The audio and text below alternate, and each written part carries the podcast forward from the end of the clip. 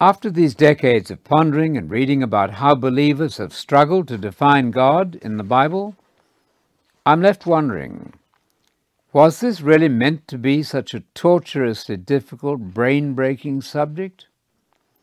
The history of this subject is littered with contentious church councils and often a cruel dogmatism which banished or even killed those who did not submit to ecclesiastical authority.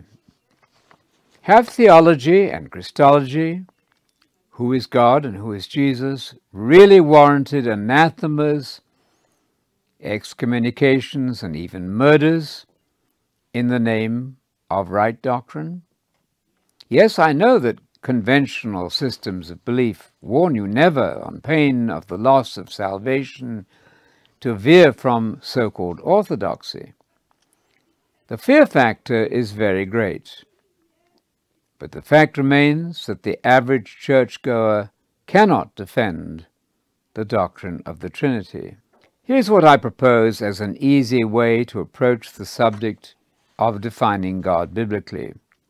When Jews and Jesus and Paul made definitive and decisive statements about their creed, which is nothing less than a declaration of the constitution of the universe, they model a refreshing simplicity. When asked by a fellow Jew about the greatest of all the commandments, Jesus replied by citing what was really Judaism's only creed Listen, Israel, the Lord our God is one Lord. From Deuteronomy 6, verse 4, and cited by Jesus in Mark 12, verse 29. That God, and no other, was to be understood and loved. All else meant an inevitable lapse into idolatry, the most awful sin, the sin to be avoided at all costs. When Jesus replied to the inquiring scribe or professional scholar that the Lord our God is one Lord, in Mark 12:29, the scribe responded warmly and enthusiastically, You have spoken well, Rabbi, that God is one and that there is no other than He. Will you, reader, now face this question? Is this creed of Jesus and the Jewish scholar your creed? Or have you been taught a creed of a different sort? Are the words of Jesus, the Saviour, your prime concern? What about the Jewish Christian Paul, minister in Christ to the Gentiles? What was his creed? Was it complex, requiring pages of technical language for its expression? Definitely not. In 1 Corinthians 8, verses 4 to 6, Paul tackles our issue by discussing the many gods and lords of the pagan world. Then, by contrast, he states the Christian creed. To us Christians, there is one God, the Father, and no other God but He. There are 1,300 similar verses in the New Testament in which the Greek word theos, meaning God, means the Father. Each of these is a Unitarian proof text. Not once, when the Bible says God, in either testament, does it mean a triune Trinitarian God. How can we conclude otherwise than that the God of the Bible and of Jesus is not a Trinity?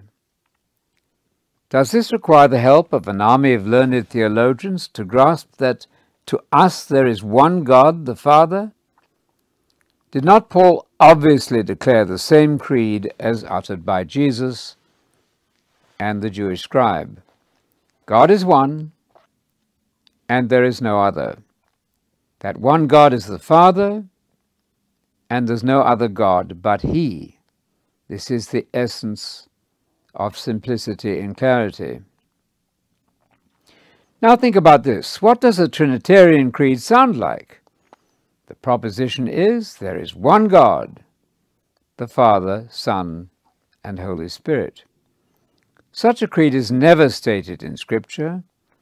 Could that be because the Bible writers have never heard of such a creed? Do we realize that Jesus is not once called the Lord God?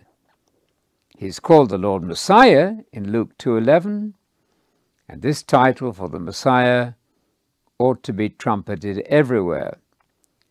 Luke recorded a splendid fact of human history when he announced the birth not of God, God cannot be born, but of the Lord Messiah. Luke 2, verse 11. The blind men seeking to regain sight hailed Jesus and appealed to him as Lord, Son of David. Lord, here, obviously and plainly, did not mean Lord God. Add now to this the simplicity of Malachi 2, verse 10 Do we not all have one Father? Has not one God created us?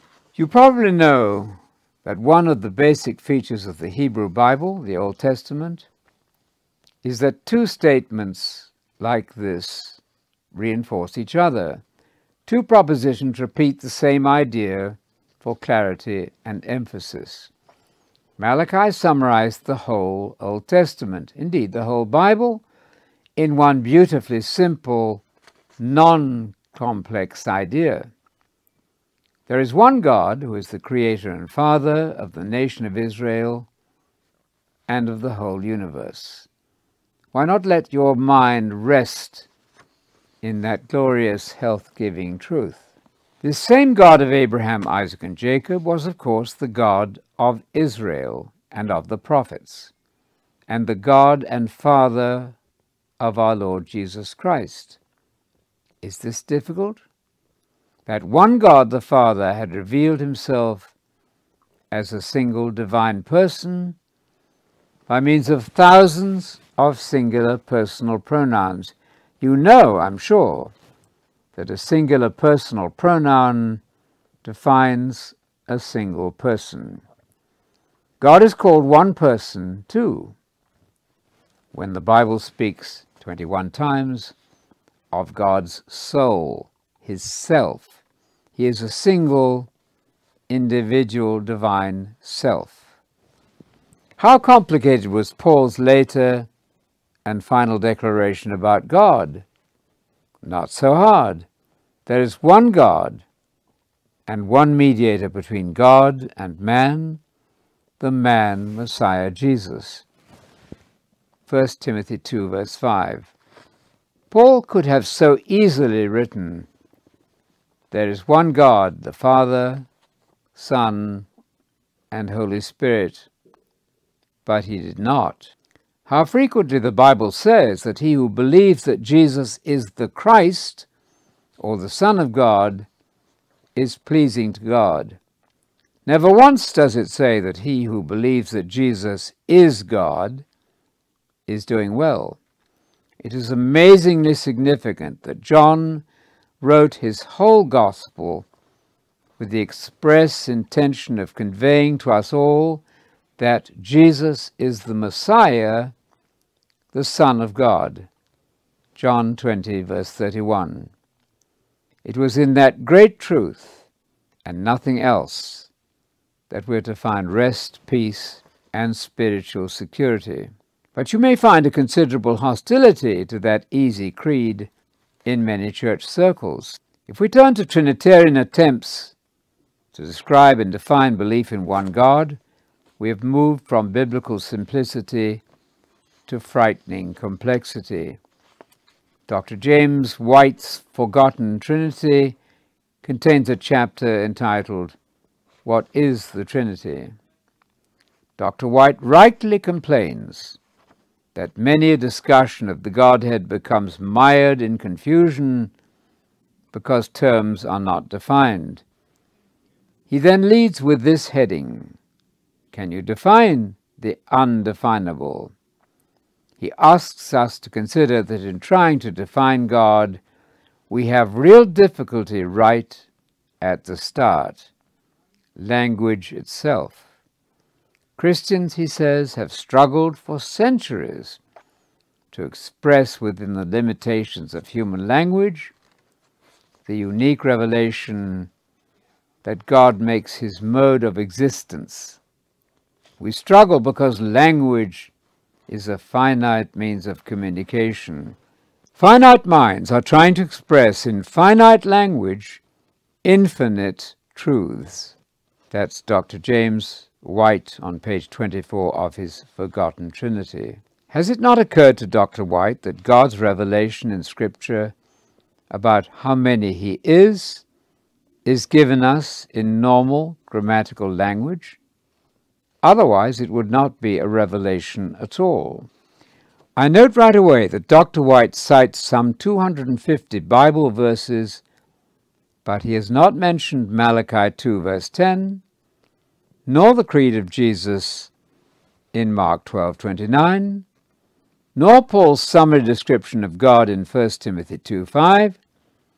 When he gets to 1 Corinthians 8 4 to 6, he cites Paul's reference to one God the Father. This is a typical Jewish Christian Unitarian assertion, echoed by Jesus in Mark 12:29, that God is a single person, the Father. Yes, indeed, the Lord Jesus Christ is immediately associated with the Father. But Dr. White assumes that one Lord for Jesus is equivalent to one God. Some he recognizes say that because Paul restricts the Father to the category one God, this means that Jesus is not also the one God. After all, Jesus is called one Lord Jesus Christ. If, so the argument goes, Jesus is the one Lord, then the Father must be excluded from lordship.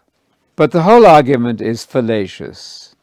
Dr. White's assumption is that Lord, when used of Jesus and God, has the same meaning. That is not so. As early as Luke 2:11, Jesus is defined as the Lord Messiah, and in 226 he is the Lord's, that's to say God's Messiah. Both Jesus and God are Lord, but in quite different senses. Elizabeth knew this when she recognized Mary as the mother of my Lord, not the mother of Yahweh. All this goes back to the centrally and decisively important Psalm 110, verse 1, where there are two Lords. The one Lord God is Yahweh, and he utters a solemn oracle in favor of David's Lord, my Lord, with lowercase l. The word for the Hebrew for the second Lord is Adoni, which in all of its 195 occurrences never means God or deity. Adoni, my Lord, with lowercase l, is the supremely important royal title for the King of Israel and other leading personalities. But Adoni, my Lord, never means God. The word for God is Adonai, the supreme Lord God. The distinction in the Hebrew and the Greek is fundamental, lest we fall into the trap of believing in two lords who are both the Lord God.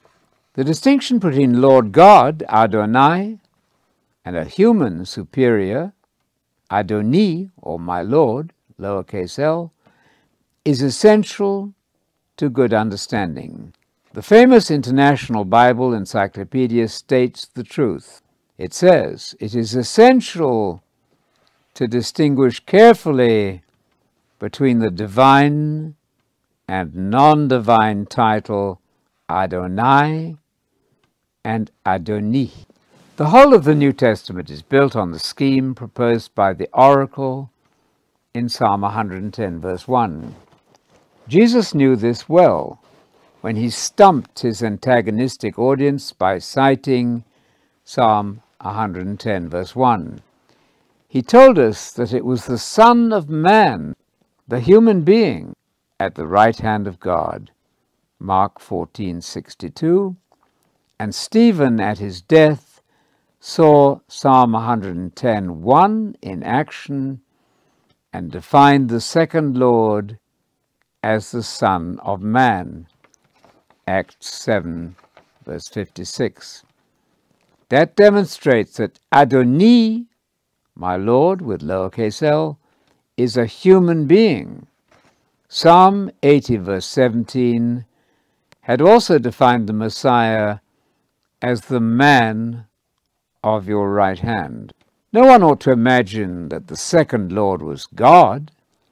The whole picture of God and man was distorted when Jesus was defined as a second God in a triune Godhead. This unfortunate theological development from the second century removed the creed of Jesus found in Mark 12:29 from the foundation of the faith. It led to endless squabbles and centuries of unnecessary argument, dividing and confusing. The end product was an imperial ecclesiastical decision to anathematize anyone who dared to say the Son of God began to exist in history. Matthew's and Luke's accounts of the coming into existence of the Son of God were ruled out of bounds. They are, in fact, simple statements about the origin of the Son in Mary by miracle. Luke 1, verse 35, Matthew 1, verses 18 and 20. Equally confusing was the loss of the Hebrew Bible's long preparation and foreannouncing of the Messiah Christ to come. David had already referred to the Israelite king Saul as the Lord's anointed. The Hebrew reads, the Lord's Messiah. 1 Samuel 24, verse 6. The people were looking forward to the ultimate righteous human king not a visitor from a complex triune Godhead.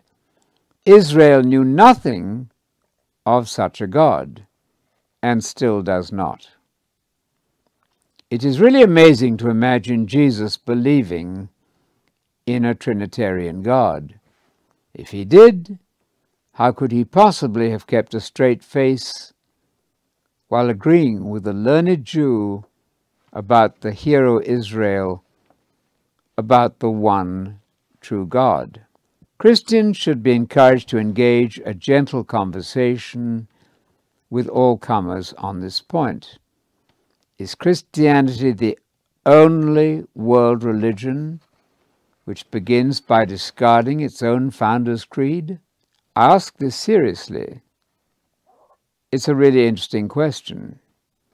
Jesus, in multiple passages, makes obedience to his teaching the absolute key. John 12, verses 44 and following, John 3:36, Hebrews 5 verse 9 and so on. And also the criterion for a successful relationship with him and his father. Is anyone going to argue that Jesus in Mark 12:29 was proposing a triune God? Luke knew well that the promised Saviour was to be born, and he brilliantly introduces us to the ultimate Christ, the Messiah, the Anointed One. Using the same language as the 16 references to the Old Testament Anointed One, Luke presents Jesus to us as the Lord's anointed, that's to say, Christ, the Lord's Christ. Luke 2, verse 26. Here then is the final David, the final perfect king in the line of earlier flawed kings. Yes, Jesus was the sinless king, as well as the king Messiah of ancient expectation.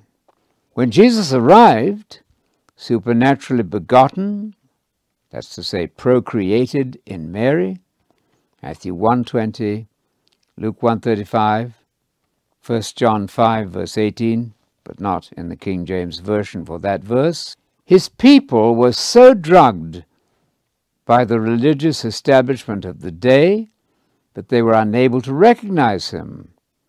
They killed him as a false Messiah. They thought he ought to have freed them from Rome and ought to have inaugurated the promised worldwide messianic kingdom there and then.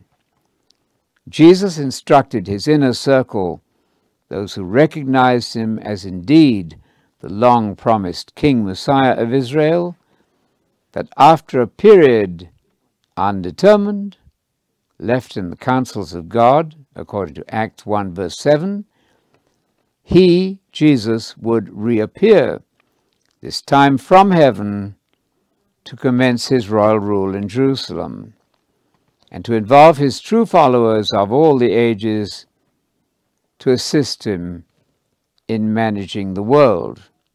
Matthew 19:28, Revelation 2 verse 26, 3 verse 21, chapter 5 verse 10, on the earth. 1 Corinthians 6 verse 2, Daniel 7 verses 18, 22 and 27.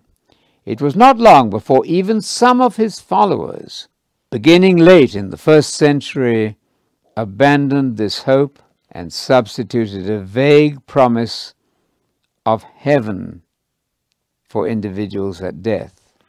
Added to this, they transformed the man Messiah Jesus of Paul's easy creed in 1 Timothy 2 verse 5, which exactly echoes Psalm 110 verse 1, into a second God.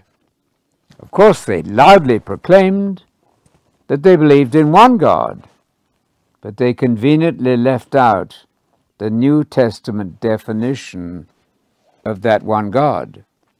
The New Testament, echoing thousands of Old Testament verses and based on the Unitarian Creed of Moses and Jesus, Deuteronomy 6 verse 4, quoted in Mark 12:29, this creed was that there is one God, the Father, you will look in vain for any reference to one God, the Father, Son, and Holy Spirit.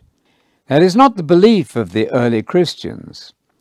There are 1,300 verses in the New Testament which make the same Unitarian proposition. That is, the word God means the Father 1,300 times. Each of these statements, ranging across the whole New Testament, signals the easy fact that God is one person. Psalm 110, verse 1, with its unique oracle from Yahweh or Jehovah, penned as Jesus said under inspiration and given to David, places a human Messiah Son of God and of David, at my right hand until I make your enemies your footstool. Astonishingly, today, you can walk into the average Christian bookstore, pick up one of several commentaries on the Psalms, and find that the second Lord in Psalm 110 1 is Adonai, the Lord God. How is the protest against this unwarranted piece of misinformation going to begin? It's time for the public to be warned that its traditions are not solidly biblical. A mindless, uncritical approach seems to lull churchgoers into a cheerful acceptance of the status quo. But all is not well when Scripture is being misrepresented at its heart. Psalm 110, verse 1, has yet to have its day. The Lord there gave an utterance to my Lord, and the word is Adoni. Adoni is the standard royal protocol address to the king and other superiors. No one ever calls God Adoni in the Bible. The Lord God is Adonai, and the distinction has been long understood, but not to the Bible reading public. The 6,828 occurrences of Yahweh or Jehovah never appear as Kyrios Mu, my Lord. In desperation to maintain the notion that God speaks to God, in Psalm 110, verse 1, some have tried to argue that the vowel points in the Hebrew text of today have been corrupted. Happily, the New Testament provides inspired evidence for this very false allegation. Adoni, my Lord, with lowercase l, in Hebrew, is properly rendered as Kyrios Mu, my Lord, in Greek. Scores of verses show the standard contrast between a human leader, Adoni, my Lord, and Adonai, or Yahweh, who is the Lord God. It is a grand fallacy to think that in the time before the vowel points were added to the written text, no one read the text aloud. It was read week by week in the synagogues and the difference between Yahweh, Lord God, and Adoni, my human Lord, was well understood, and it is reflected in the Greek Old Testament Bible, the Septuagint, in BC times. The difference is confirmed by the New Testament when it translates Adoni, my Lord, into the Greek words Kyrios mu. Scores of times this distinction is found in the Septuagint, the Greek Bible quoted often and thus affirmed as true by the New Testament writers. In complete desperation, some have ventured to challenge the word Adoni, appearing in the standard Hebrew text of Psalm 110, verse 1, and faithfully transmitted over the centuries. Some have found three exceptions to the rule that Adonai is Kyrios, the Lord, and not Kyrios Mu, my Lord. What they did not notice is that the three exceptions, and exceptions do not make the rule, occur when God, one person, unlike Psalm 110, where God speaks to another, where God is given a double address as Lord and God, in these unusual and totally exceptional cases, the Greek adds a mu, my, to Lord to address God. The two main examples are found in Psalm 16:2 and Psalm 35, verse 23.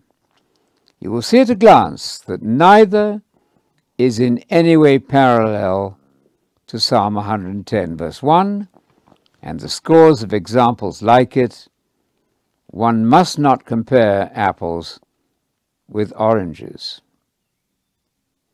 In the scores of verses in which Kyrios, Lord God or Yahweh, is contrasted with a non deity superior, that non deity superior is called Adoni or Kyrios Mu, my Lord.